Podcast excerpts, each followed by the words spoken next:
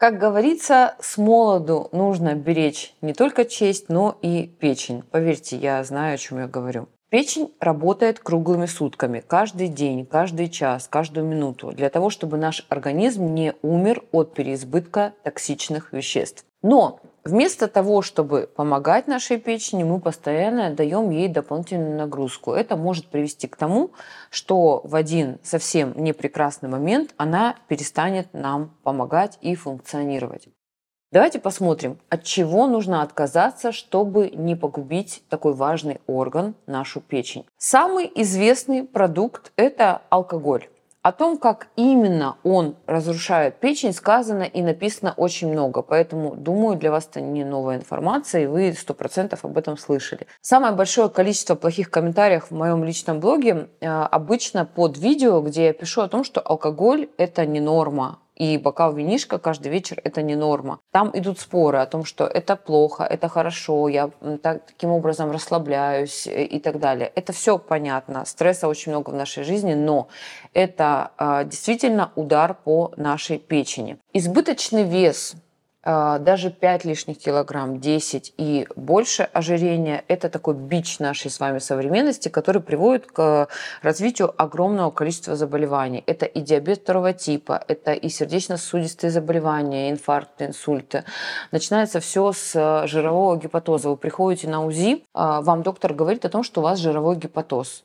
Даже при 5 лишних килограммах это может быть. Жировой гепатоз – это замещение а, здоровых клеток печени – Э, жиром. С жирового гепатоза начинается цирроз печени, рак печени и другие очень серьезные заболевания. А если я начну просто правильно питаться и сброшу лишний вес, это поможет? Да, сто процентов, конечно. Это все печень, это вообще очень э, такой э, орган интересный, который способен к регенерации, ну то есть к тому, чтобы из э, больного органа превращаться в здоровый. Полгода правильного питания печень, поджелудочная железа, желчные приходят в норму, если, ну, это, если это не какой-то там процесс уже запущенный. Если мы с вами начали говорить об э, лишнем весе, об ожирении, то нельзя не сказать о сладостях и о жареном. Они еще те вредители, и особенно самое фатальное сочетание – это сладкое, то есть сахар, с жареным. Ну, например, десерт крем-брюле. Да? Что это такое? Это жир – сахар еще и запеченный, еще и, и поджаренный. Это вот прям самое такое знаете, фатальное для наших сосудов, для нашей печени, в принципе, для нашего с вами организма. Сахар плюс насыщенные жиры, то есть сахар плюс любой жир, еще и зажаренный, это прям до свидания печень.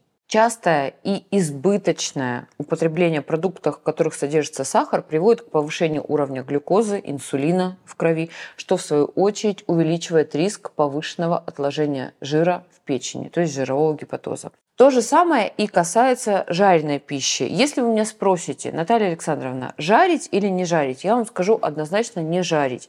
Но если ваш муж вас выгоняют из дома за ПП головного мозга, и он хочет э, блины на масле, а не на там, сухой сковороде, то есть масла, на которых можно жарить. У меня есть очень классный ролик на моем канале а, о маслах и о жирах. Научно доказано, что всего один стакан сладкого газированного напитка в день увеличивает шансы на развитие неалкогольной жировой болезни печени. Такая тоже есть. Подумайте, нужна ли вам кола и так ли вы ее любите. Кстати, очень многие люди, а, приходящие ко мне на прием, говорят, что я могу отказаться от всего чего угодно, от алкоголя, от картошки, я не знаю, там, от хлеба, но не могу ничего поделать с тем, что я очень люблю Кока-Колу.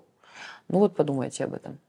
Иногда же хочется какой-нибудь бургер с колой и с картошечкой фри. Ну это какое-то, знаешь, извращение, если честно. Бургер, прикинь, бургер – это жир, с жиром, с трансжиром, с углеводы. И все это еще жареное. И Кока-Кола – это просто сахар. Представляешь?